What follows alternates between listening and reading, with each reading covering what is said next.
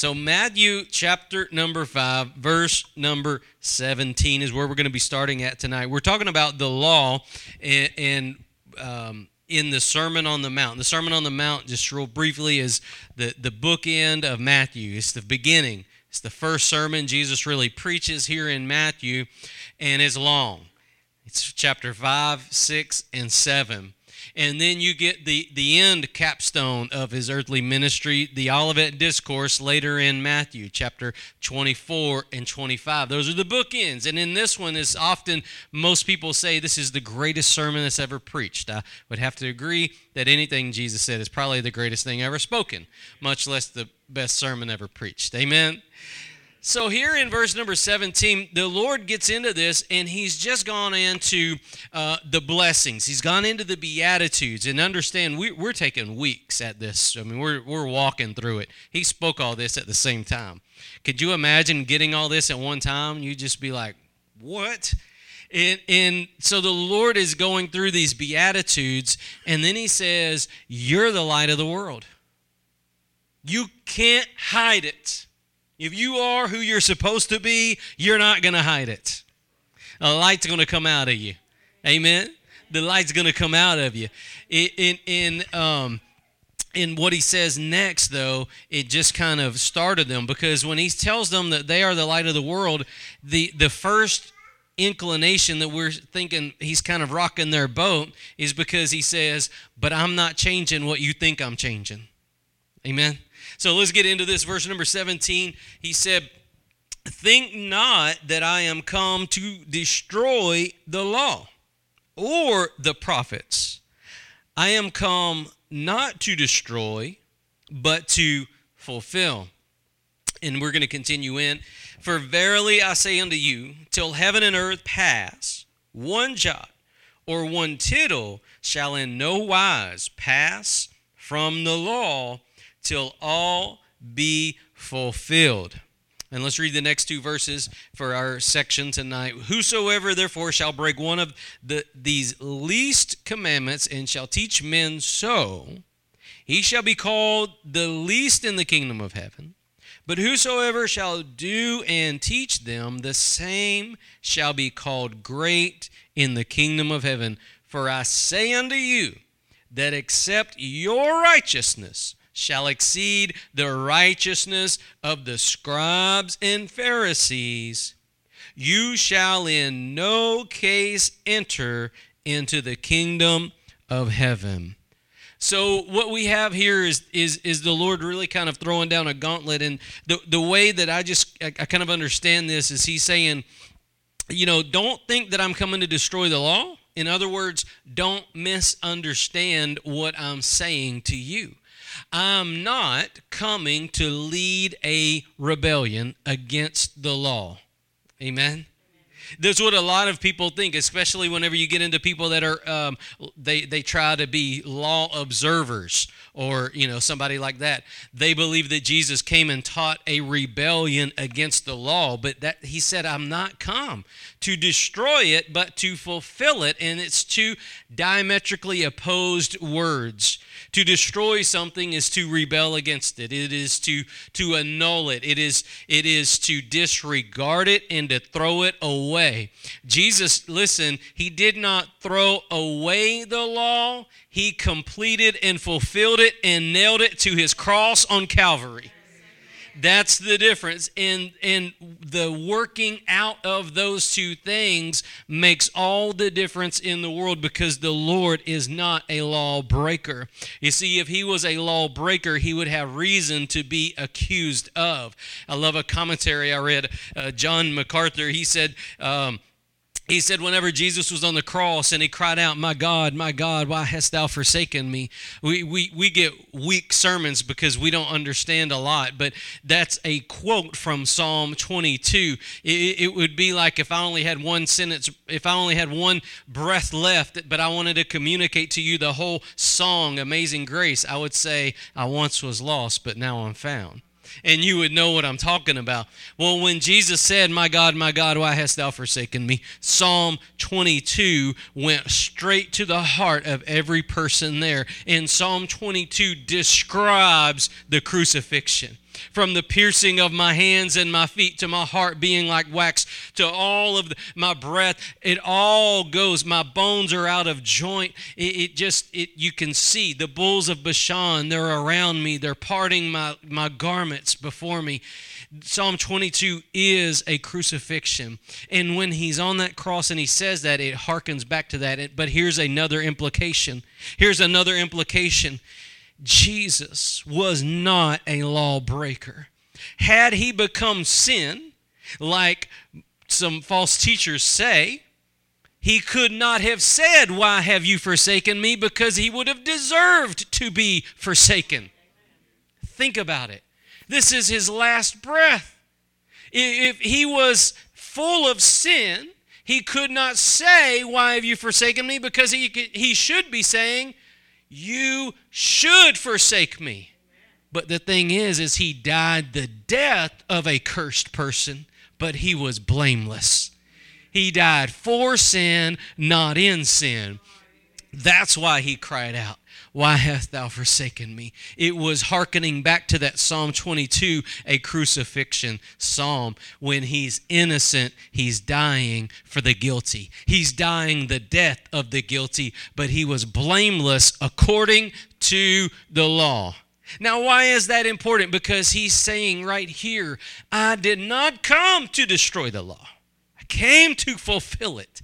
And by Christ fulfilling the law, he was able to die on the cross innocent, a sinless sacrifice. Just like the Lamb of God had to be without blemish on the Passover. Th- those Pharisees, they had they had people that that examined those those lambs, and they had it, people they would examine every single minute detail about them. In fact, most most teachers uh, uh of, of messianic things they'll tell you that in between in between Jerusalem and Bethlehem, there was a little small section of land where they would raise where they would raise the Passover lambs. And it was those shepherds, it was those shepherds that got that call from that angel. Said, "Come worship the king." It was those shepherds that were raising those Passover lambs that got to go see the Lamb of God. Amen. And so, but but anyways, that that that they would examine the Passover lambs, and if there was any kind of blemish in them, they could not die. They could not be sacrificed for sin. And so Jesus, in the same way, he was looked over, he was examined. He was examined by Pilate. He was examined by the Pharisees. He was examined by men. He was examined by everyone, and no one could bring an accusation against him. He was blameless. And so, by his fulfilling the law, he was able to go to the cross and die the death of a cursed one without himself being cursed. That's that's what we're looking at. And so, him fulfilling the law here is very important. Let's look at this word. Um, and, and why is that important that he fulfilled the law? Well, it's because he's he in in our faith. What we do, um, we'll see this over in Romans chapter three and chapter four. Uh, there's a a a theological word, but it's actually a biblical word. It's in the Bible. It's it's about imputing, imputing righteousness. You see, by faith, by faith, our sin is imputed to the Lamb of God. Just like the sin of Israel, by faith, their sin would be imputed to that Passover lamb. Well, our sin is imputed to him, and what is imputed to us is a righteousness that no one can attain the righteousness of God in Christ by him fulfilling the law, being God in the flesh, being deity in flesh, by him being who he was and being blameless, then there's an imputation our sin for his righteousness that's what gives us standing before god is that he lived a sinless life on our behalf amen It's not about our sinless life, it's about His sinless life. Amen. And when He gets a hold of you, then you want to live like He lived. When He puts His Spirit in you, He gives you a heart to want to do it. Amen. And then when the Holy Ghost gets in you, He gives you the power to do it.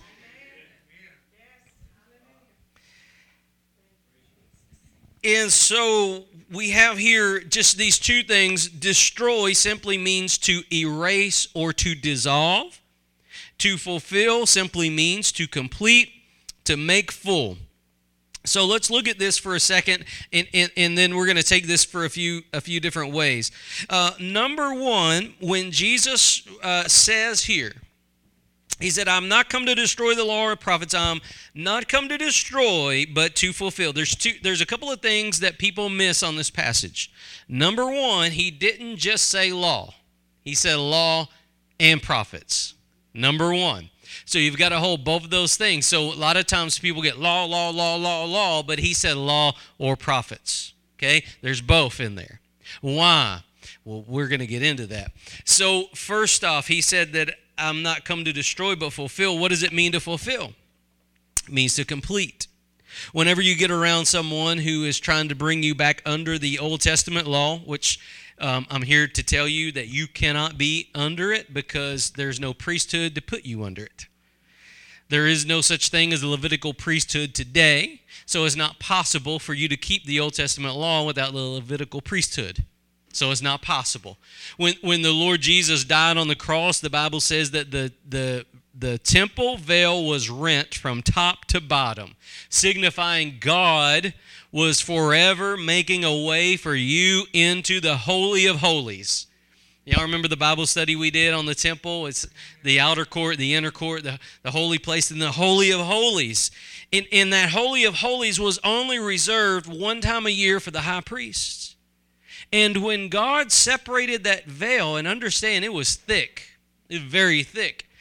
When God separated it, He signified that the way had been made to where He is. That Holy of Holies was representative of His presence. This is where He would meet with His people. And when He made that way, He's showing that He made that way through the death of Jesus Christ. So the word fulfill, like I said earlier, when, when someone is trying to get you to go under the law, they will, because your first inclination is, okay, he fulfilled it. But when someone's trying to get you to go under the law, they'll say fulfill doesn't mean to complete it. They'll say it means to preach it. They'll say he came to preach the law. So you should be under it because he came to preach it. Well, first, First off, that's not what the word means. You know just by simple, plain English what the word fulfill means. It, it, it in its own word, it defines itself. English is simple in those ways. Fulfill means it comes to the filling to the full. Filling to the full. That's what it means. But when someone is trying to get you under the law, they say it means something different. So rather than go to different dictionaries and different things like that, we just kind of try to let the Bible interpret the Bible. And in order to do that, let me show you in Matthew chapter 1 what the word fulfilled means. So again, let me let me uh well, let's just go over there and look at fulfilled. So the the Greek word for fulfill is pleroo. And I don't expect you to remember it, but um, if you do, it's okay. The word for the word pleroo means fulfill. Well, we find it again in Matthew chapter number one. In Matthew chapter number one, we have uh, these, these passages in, in verse number 21 where Jesus is, is being born. This is where God is become flesh. This is where Emmanuel is described to us. And we read in verse number 21 it says, She shall bring forth a son, thou shalt call his name Jesus, for he shall save his people from their sins. Now, all this was done that it might be fulfilled. Can you guess what that word is in the Greek? Pleroo.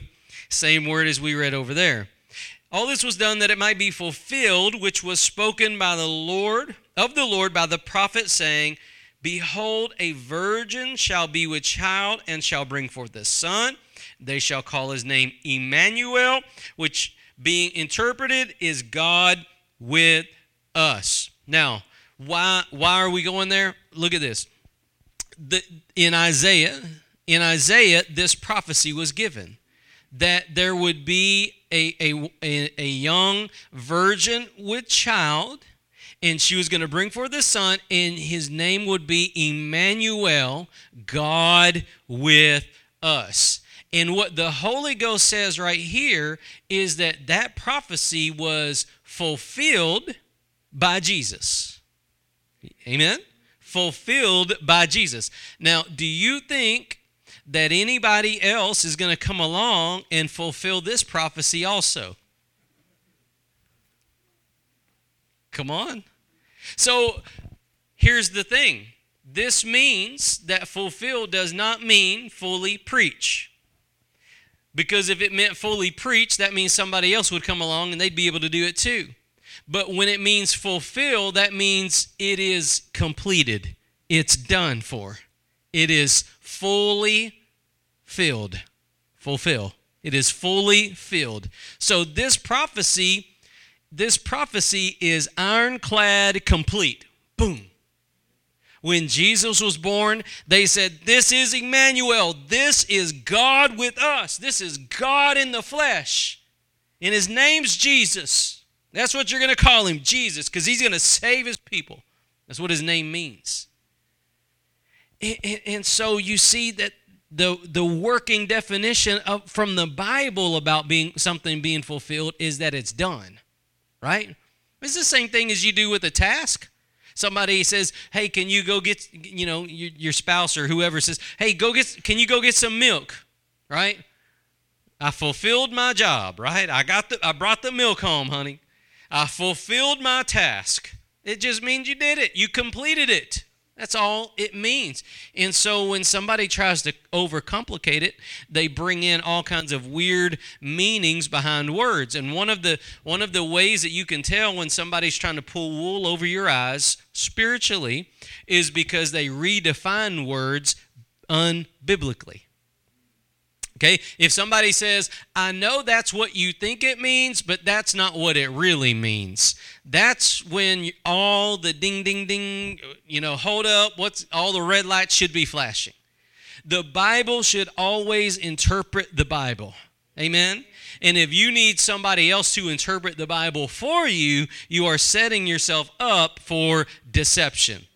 You're setting yourself up for deception. So when, whenever somebody says, "Well, I know that that's what you think that that means, but that's not what it really means." Okay? So why are we going through that? Because in our in our day, just like in in the day of the first church of the Galatians, they were trying to bring the Galatians back under the law.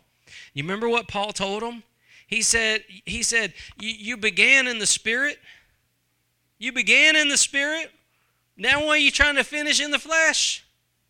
Oh, foolish Galatians. Somebody came along and bewitched them with the law. Somebody came and dangled that law. You know why the law is a dangly thing? Because you can put your hand to it. See, on faith, you have to come to the cross empty handed. Empty handed. Nothing in my hands I bring, simply to the cross I cling. I stand not on my own righteousness, not on my own good works, not on my last name, not on my first name, not on my membership of my church. I don't stand on nothing but on what Christ did for me on Calvary. Nothing in my hand I bring, simply to the cross I cling. The law, when someone holds on to that, it's it is, well, I did this and I did that and I did this. Therefore, now you got to call me apostle. Now you got to call me prophet. Now you got to listen to me. This is it because our flesh, our flesh can would rather hold something than to believe for something. But we're called to believe for righteousness. We're called to believe for righteousness, for salvation, for the Holy Ghost, for the whole nine yards. It's by faith that we receive anything from God. It's not of works because if it was, you would be out there tooting your own horn. Or as Paul said in Ephesians 2, you'd be out there boasting. That's why it's not of works. Because you'd be out there with a selfie camera on Facebook saying, Look, not that people do that. Maybe they do. I'm giving away all my goods to. Um, turn in your Bibles. Uh, let me show you something in John chapter 19. Let's look at this. John chapter number 19. Hold on. Before, before you go there, look first at Matthew 5. Let me show you something there, real quick, uh, where we were. I, w- I w- just want to pick up this last part of this verse. Matthew 5.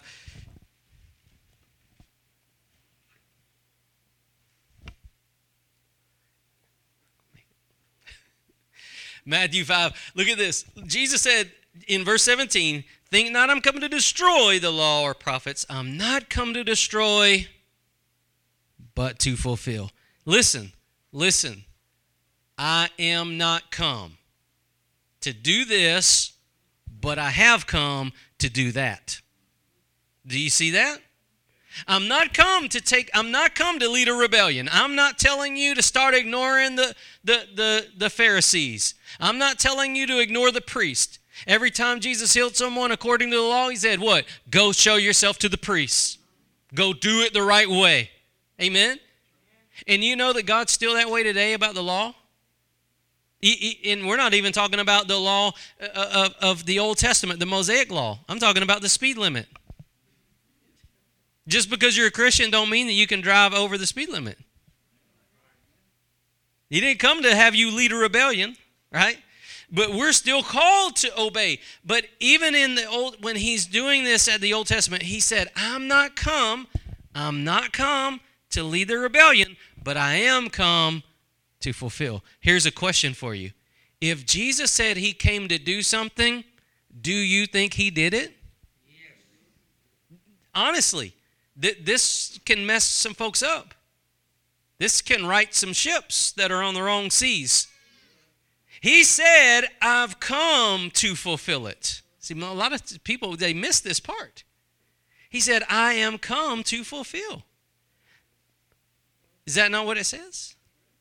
I am come to fulfill. Do you think that he left mission not accomplished? Do you think that he would have left the earth? You know, we don't understand how much it cost him to come here.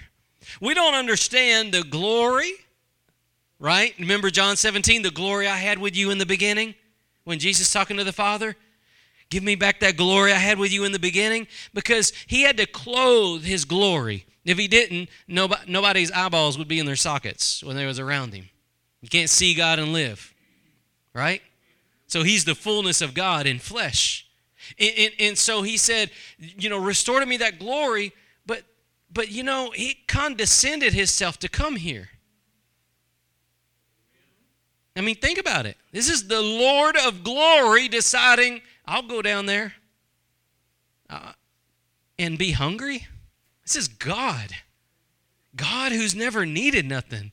He never had to eat or drink before. He never sweat or perspired. He never, you know, did any of that kind of stuff.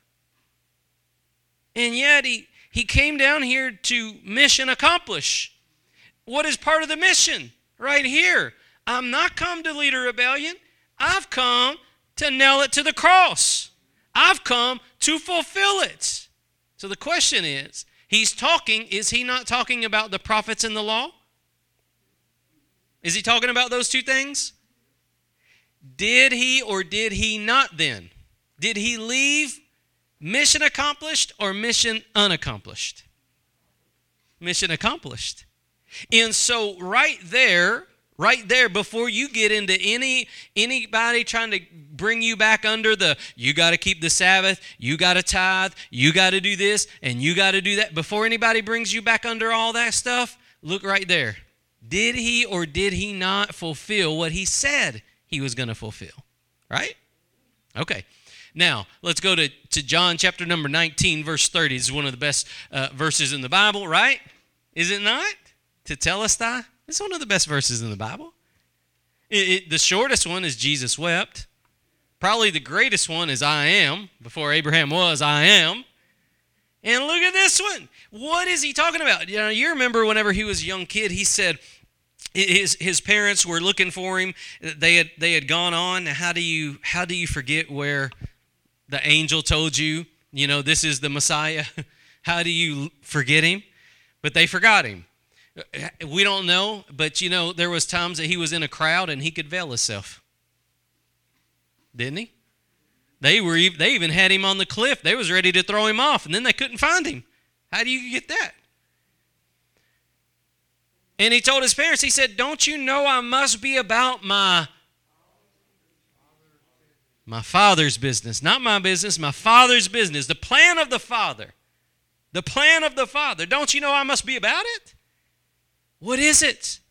You get rid of it right there. Not come. I'm not come to lead a rebellion against the law. I've come to fulfill it. I've come to complete it. I've come to nail that thing down. Amen?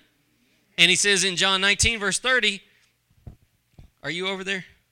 I f- I didn't turn in my Bible yet. John 19, verse 30, he said, When Jesus therefore had received the vinegar, he said, Listen, it is finished. It is finished. And he bowed his head and gave up the ghost. Last breath. Mission accomplished.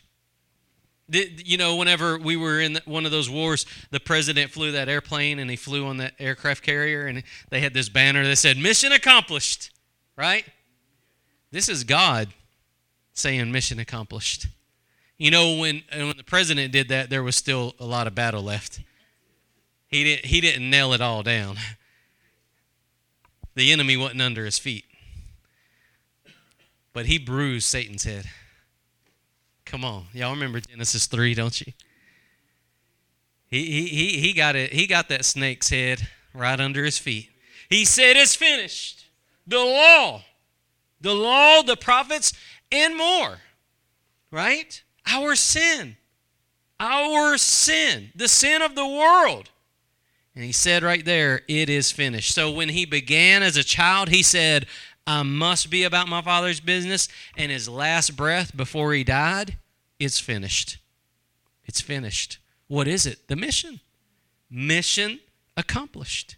So you see in, in, Matthew 5 17, he said, I'm not come to lead a rebellion. I've come to fulfill something. I've come to complete something. I've come to do something that nobody has ever been able to do. You know why? Because you you've thought a bad thought. That disqualifies you right there. Jesus never did. You probably thought a bad thought tonight. Well, you've done something wrong. Whether it was, you, I've been perfect since I was five. Well, when you was five, you stole some bubble gum. You did something. You thought it. You did it. You something. And and the thing is, is he never did. Not only because he's just the greatest person that ever lived, he's deity in flesh. That's why. His, his flesh, his blood is worth more than all the rest of creation. For eternity, everything that's ever been made will worship him. For eternity. We're not just going to give him a standing ovation and then go, What time's dinner? When we see him, we're going to worship him and we're not going to stop because he's worthy. His beauty commands worship. And so you have him completing this mission for us. He ran the race for us. He did the work for us and he nailed the law and all. Why he said the prophets? Because the prophets are those who, who prophesied of his coming. I told you, Psalm 22.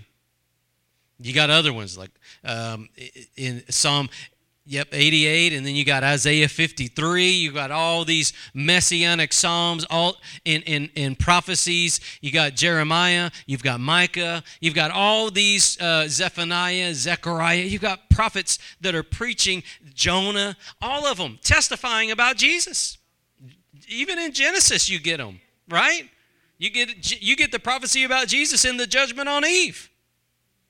You're going to have a son. You're going to have to bear. You're going to have a son.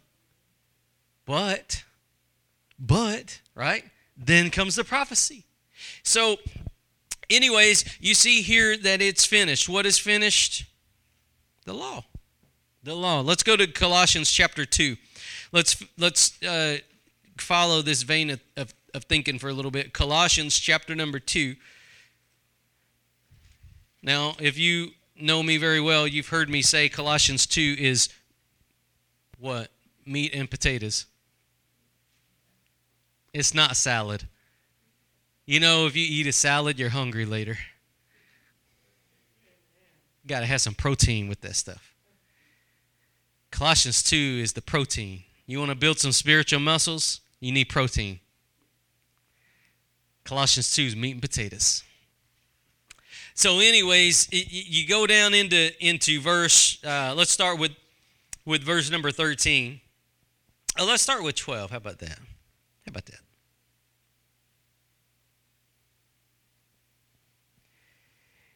It says, We are buried with him in baptism, wherein also you are risen with him through the faith of the operation of God, who hath raised him up from the dead. And you, being dead in your sins and the uncircumcision of your flesh, has he quickened together with him. Now, quicken means to make alive. Is he quickened together with him, having forgiven you all trespasses. Somebody say all. I love it when y'all talk back. All trespasses. Even that thing. Think about that one thing that gives you a hard time. That thing. We're talking about that thing. That's included in all trespasses. Okay? All trespasses. Listen to verse 14. Blotting out the handwriting of ordinances that was against us which was contrary to us, and took it out of the way, nailing it to his cross. So when you trespassed against God, it was because you violated an ordinance of his law. When you trespassed against God, whether it was by a thought or by deed or just simply by breathing. How many of y'all felt like that before? When you, when, when you trespassed against God, you violated something. And all of the somethings were nailed to his cross. That's what it says. So when he said it's finished, he wasn't only just talking about him, he was talking about what he was here to do. He was not only talking about himself, like, okay, I'm done my mission is done. Part of the mission that all your trespasses would be nailed to his cross. All your trespasses nailed to his cross. You see, Hebrews chapter 12, verse 2, it says that we should be looking, right, into Jesus. Listen, he, it says, who for the joy that was set before him, right? For the joy that was set before him, what? Endured the cross despising the shame. That's who he is. The cross is where our shame was purchased. The cross is where our souls were redeemed. And on that old rugged cross, all your trespasses against God were nailed. See, the cross is vicarious. It is, it, it, it, what we mean by that is it, it is an object of our faith. Jesus, the Bible says, is the object of our faith. He's the author and the finisher of our faith. And so, even though that what he did on the cross is 2,000 years ago, it is still for every saint of God who desires to be redeemed. That's where our trespasses are nailed. Now, why is that important? Why is it important that our trespasses be nailed? Well, you remember over there in, in, in Matthew 5, um, beginning in verse number 19, the Lord started talking about the Pharisees. You remember that? In, in, in the, the scribes. And he said, Unless your righteousness exceed the righteousness of the scribes and the Pharisees, right? You won't even enter into the kingdom of heaven. Remember that? So here's here's an interesting thought. Nobody, nobody, nobody can go to heaven unless they're born again. John chapter 3, Nicodemus. Who is Nicodemus? He's a Pharisee, right? He's a Pharisee. Nicodemus comes to him by night, and Jesus says, No one, no one can even see the kingdom unless they're born again. How do I enter into my mother's womb again, right? You go through that whole thing. He said, I'm not talking about the flesh. You must be born of the water and of the spirit. Spiritual born again born from above, born of the Spirit of God. How do you become born again? By believing on what Jesus did. So let's talk about that. The, the righteous the righteous standard that the Pharisees and the Sadducees had. Um, they knew the law. They knew the law. They actually knew it a little too well. They knew how to manipulate it. They were the learned people. They were the, you know, back back now nowadays everybody knows how to read and write and things like that. Back then it wasn't like that. So you had you had your in crowd and your out crowd as far as learning goes. Some of us had common sense and some of us, you know, learned how to read and write. Those of us that aren't smart, we just say, "Well, at least I got common sense." I know how to tie a fishing hook. And, and, so that's where a lot of people found themselves. So they trusted the Sadducees, the Pharisees, they trusted the, the, the lawyers, those that knew the law. They trusted them to tell them what the Bible said, the priests. That's the only way we can know. I can't even read.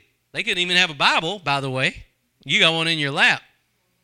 If, if there was a, a, a, a one malfunction on the manuscript, they burned the whole thing. In fact, if they were writing, if one of the scribes were writing the, the Bible and somebody walked in the room, they had to burn the whole thing. It was defiled. This is amazing. So, and, and these people were really strict. You had to wash your hands. You had to wash this. You had to wash that. Before they wrote any word, they had to write in, and every word uh, had a new pen, new ink. I mean, just meticulously clean and, and righteous standard way up here, but you know what? Even their righteousness, even their righteousness wasn't good enough. Because he didn't say they're in the kingdom, he said you got to leapfrog them. You got to leapfrog, you got to exceed their righteous standard. So that tells you if you listen astutely, if you were if you were there on the Sermon on the Mount and you're listening to Jesus, that tells you astutely, okay, so they're not even good enough. So I'm going to have to get somehow above them. And they know all the rules. How do I do it? I must need a savior. I must need a Messiah, right? So let's look at let's look at Romans chapter 3 and let's look at that it coming from from that side of it romans chapter number 3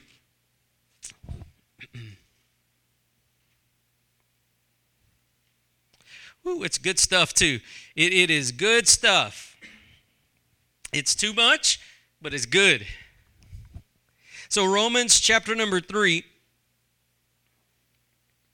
let's start with verse number 9 he says what then? Are we better than they? No, in no wise. For we have before proved that both, somebody say both. Thank you. We have before proved both Jews and Gentiles that they are all under sin. As it is written, there is none righteous, no, not one. That means that even the best of the best of the best Pharisees is not righteous enough in God's eyes. The, the way that we explain it whenever we're soul witnessing is, is that God's so holy, you can't get to him. God is so holy, so beautiful, so pure that you could never get there. You can't. First off, because you're a created being. Secondly, because you have a sin nature. You, you, you can't help it. You've got a sin nature. You keep tripping over your own shoes. Keep tripping over your own feet. You lose your temper. You, you, you do something. You do this. And, and he said, God is so holy that if you had one strike against you, you couldn't get there. And how many, I don't want to, let's not count, but I'm sure everybody's got more than one strike against them. But, but he said that he, he said, you got to even leapfrog the Pharisees and the scribes. You, you've got to go way up there. But here he's telling you there's none righteous. None righteous. No, not one. There is none that understand it. There is none that seek after God.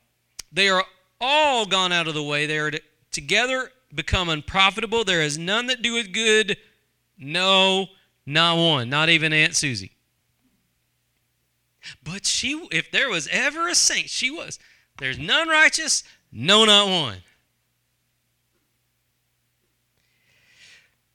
Now, look at verse number 19. Just can, you can just follow that down later. Verse number 19. Now we know that what things soever the law saith, it saith to them who were under the law, that every mouth may be stopped. Well, I've never done, I've never done, and I've never done this, and I've never done that. That just shows you don't know the law. Because the law is there to shut your mouth. I, I observe the Sabbath. I, I don't eat pork. I don't do that. That just shows right there you don't know the law. Because the law is there to shut your mouth. Because you can't keep all 613. It shows you're bragging on what you want to brag on, and you're not bragging on, well, we all know. Right? Because there's none righteous. So, so the law's there to show, it says that every mouth may be stopped, and that all,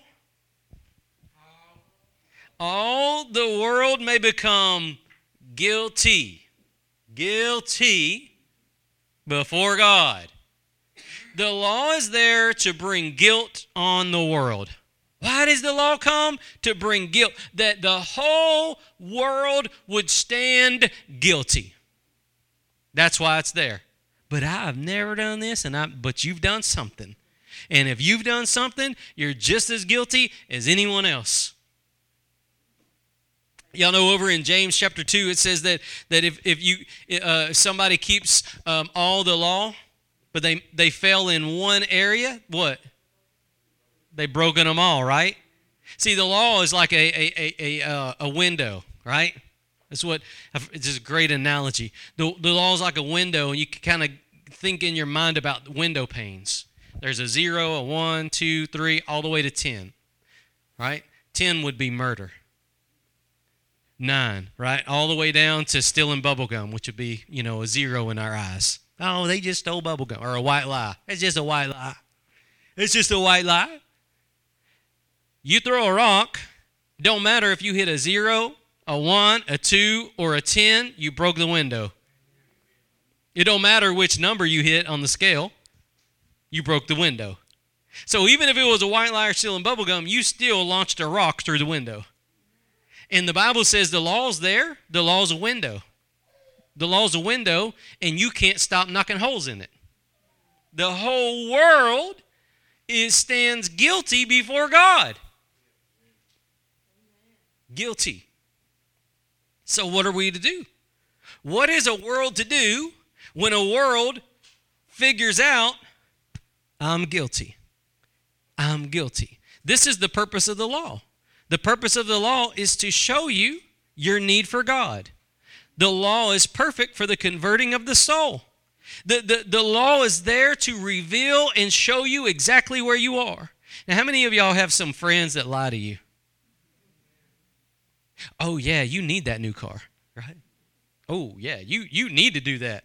Don't you let him tell you that. You go do this. You know, a lot of times those kind of friends tell you the wrong stuff. They tell you what your flesh wanted to hear. The law the law don't lie to you. The law cuts through all that mess, and the law reveals your heart. The law reveals exactly where you are, it reveals exactly who you are, it reveals what you've done, and that you're guilty before God. That's what the law does, right? So, what's a world to do when it's been showed to be guilty before God? Great, great answer right there in the word. Continuing in the next verse, 20. Therefore, by the deeds of the law, is that that's what Jesus said he came to Jesus said in Matthew 5 17, he said, I'm not come to destroy the law, but I've come to. He came to what? Did he leave with the mission accomplished or unaccomplished? Mission accomplished. Okay. So that same thing that Jesus said he came to fulfill. Therefore, by the deeds of the law, there shall no flesh be justified in his sight, for by the law is the knowledge of sin. Nobody can say, I did this and I never did that. Therefore, I'm thumbs up in God's eyes. That means you don't know the Bible. The only thumbs up you get is when you go to the cross empty handed. That's the only thumbs up you get. That's what God smiles on. Only one person, only one person did God ever look down from heaven and say, This is my beloved Son in whom I am well pleased. And if you will honor what Jesus did at Calvary, and you walk faithfully before Him, empowered by His Spirit, one day He will in turn say to you, Well done, good and faithful servant. But only one person, only one person, well pleased God. That's Jesus. So, when, when the so by the law nobody can be justified. That's what it says, right? By the deeds of the law, no flesh is justified. Justification is the ladder to get to a righteous standard with God. Did you hear that? Justification is a spiritual ladder to gain righteous standard with God.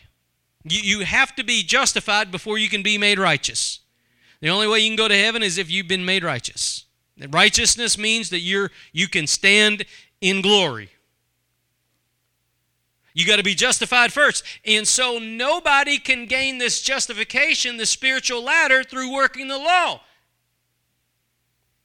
But, verse 21, but now the righteousness of God without the law is manifested, or it is now appeared, being witnessed by the law and the prophets. Is that not what Jesus said he came to fulfill? That is exactly what he said he came to fulfill.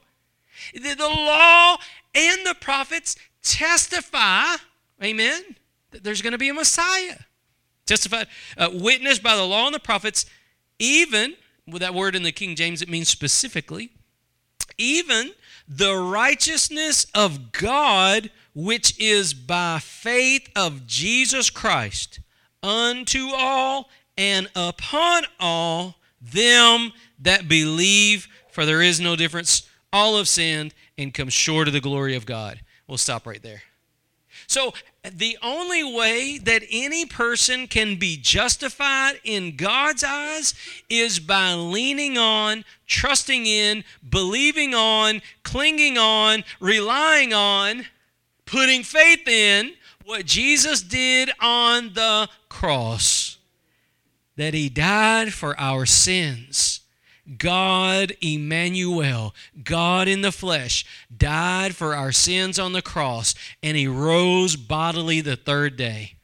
You ever want to know what the gospel is? Go look at what Peter preached at Cornelius' house. Go look at what go look at what Paul wrote to the Corinthian church in, in 1 Corinthians 15. It's simple.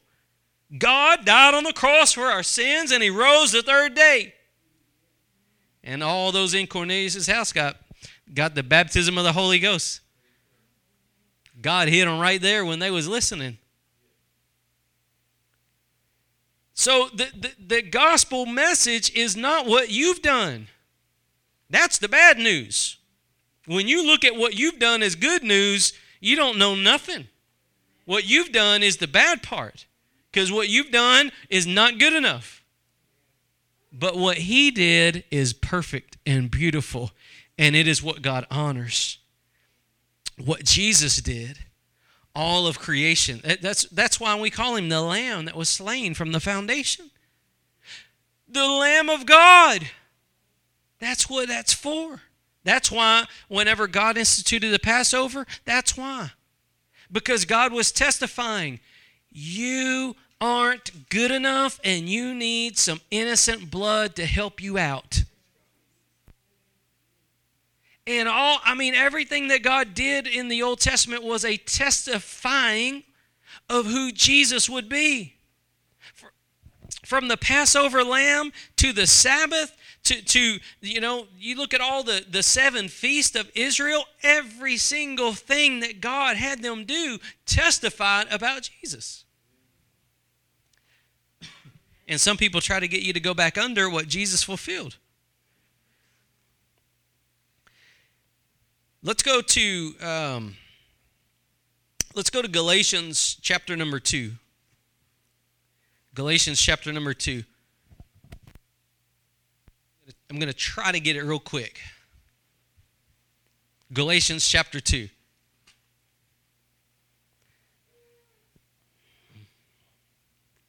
Galatians chapter number 2.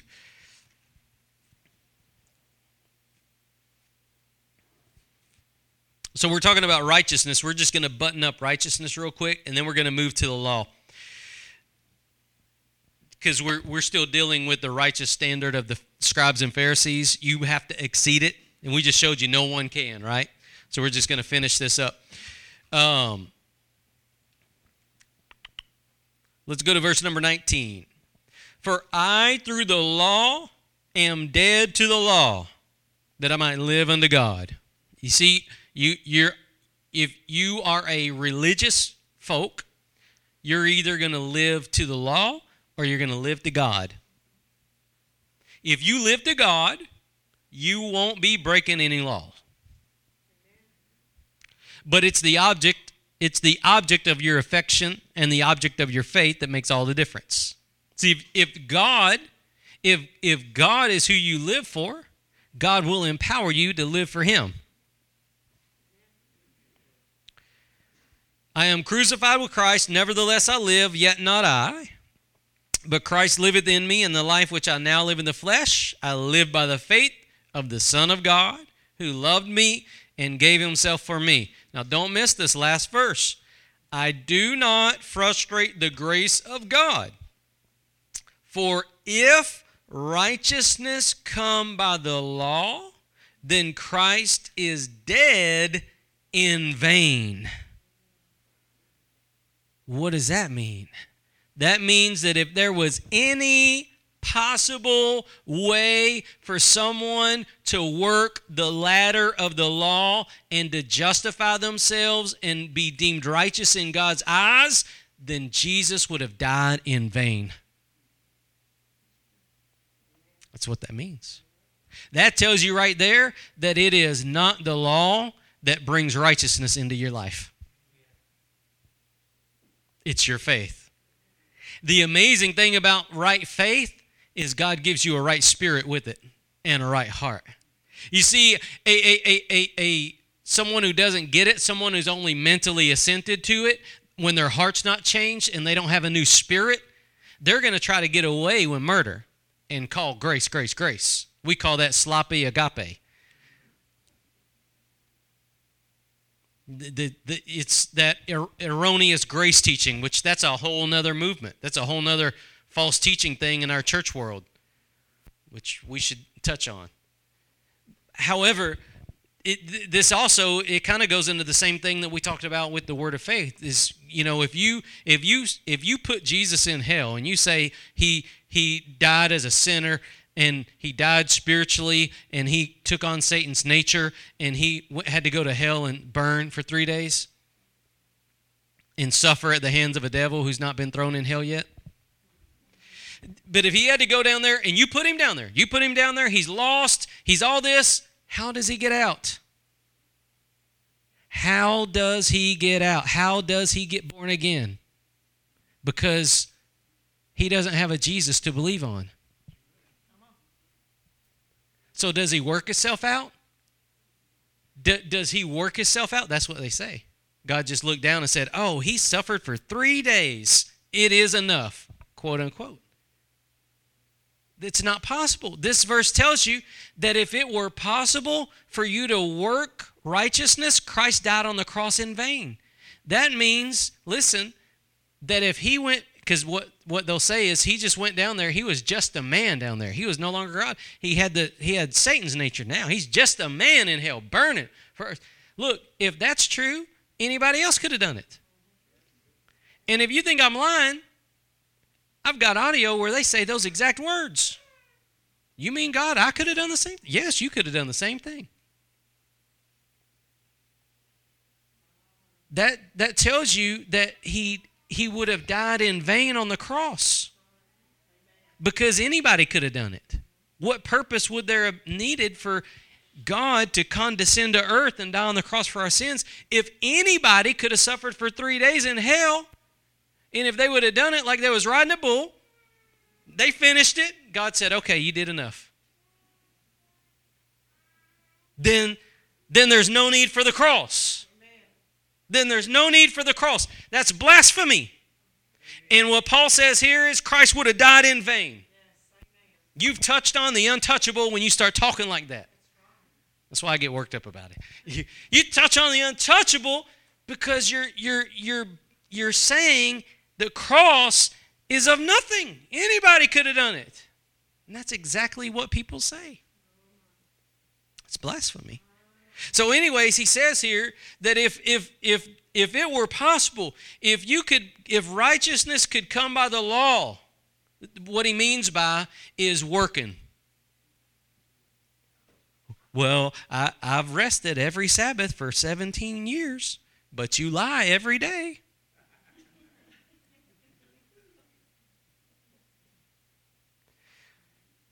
So here's the thing if righteousness could come by the law, then Christ is dead in vain.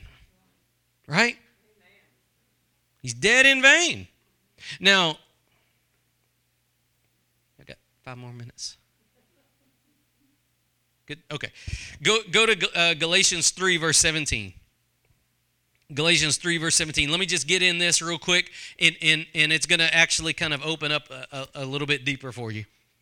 So, Galatians chapter 3, verse 17, what we're looking at in the end of Galatians 3 and all, all of Galatians 4, you, you need to read this after we're done. It, it, it's all a picture of what we're about to get into. This is, this is the difference between Hagar and Sarah, as you'll see later.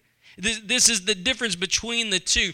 Jesus came to, to re bring in the promise to Sarah. How many of y'all remember um, who came first, Sarah or Hagar? Sarah came first, and then who? Hagar. But whose son came first? And then what came after what came after Ishmael? Then the promised seed. Come on now. Then the promised seed came in. And when the promised seed came in, Sarah said, That other one's got to go.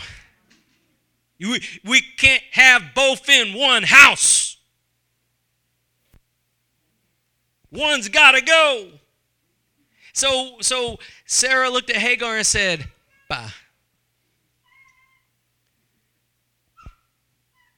And if you're trying to gain righteousness by the Sabbath, you're still living under Hagar. Or by your not eating pork, or by your this, or by your that, or by whatever. Now, verse 17. This I say, that the covenant that was confirmed before of God in Christ, the law, which was 430 years after, cannot disannul that it should make the promise of none effect. What that's saying is, God made a covenant with Abraham. God made a covenant with Abraham, but then God gave the law to Moses 430 years later. And he is saying that the law that came second cannot disannul the promise that God made to Abraham. You, you can't disannul it. In the same way, in the same way that Ishmael did not disannul the promise of Isaac. You see that? Because, see, it, it, would have been the same way as God saying, Oh, you did it your way, you got an Ishmael, fine. No, God promised a seed to you and Sarah. Isaac's coming. You just got ahead of yourself. You got outside of bounds. You brought in an Ishmael. And by, by Israel's rebellion, they brought in the law. That's what the Bible says. It came because of their rebellion. You'll see. But it, the promise to Abraham's still coming. Isaac's still coming. Jesus is still coming.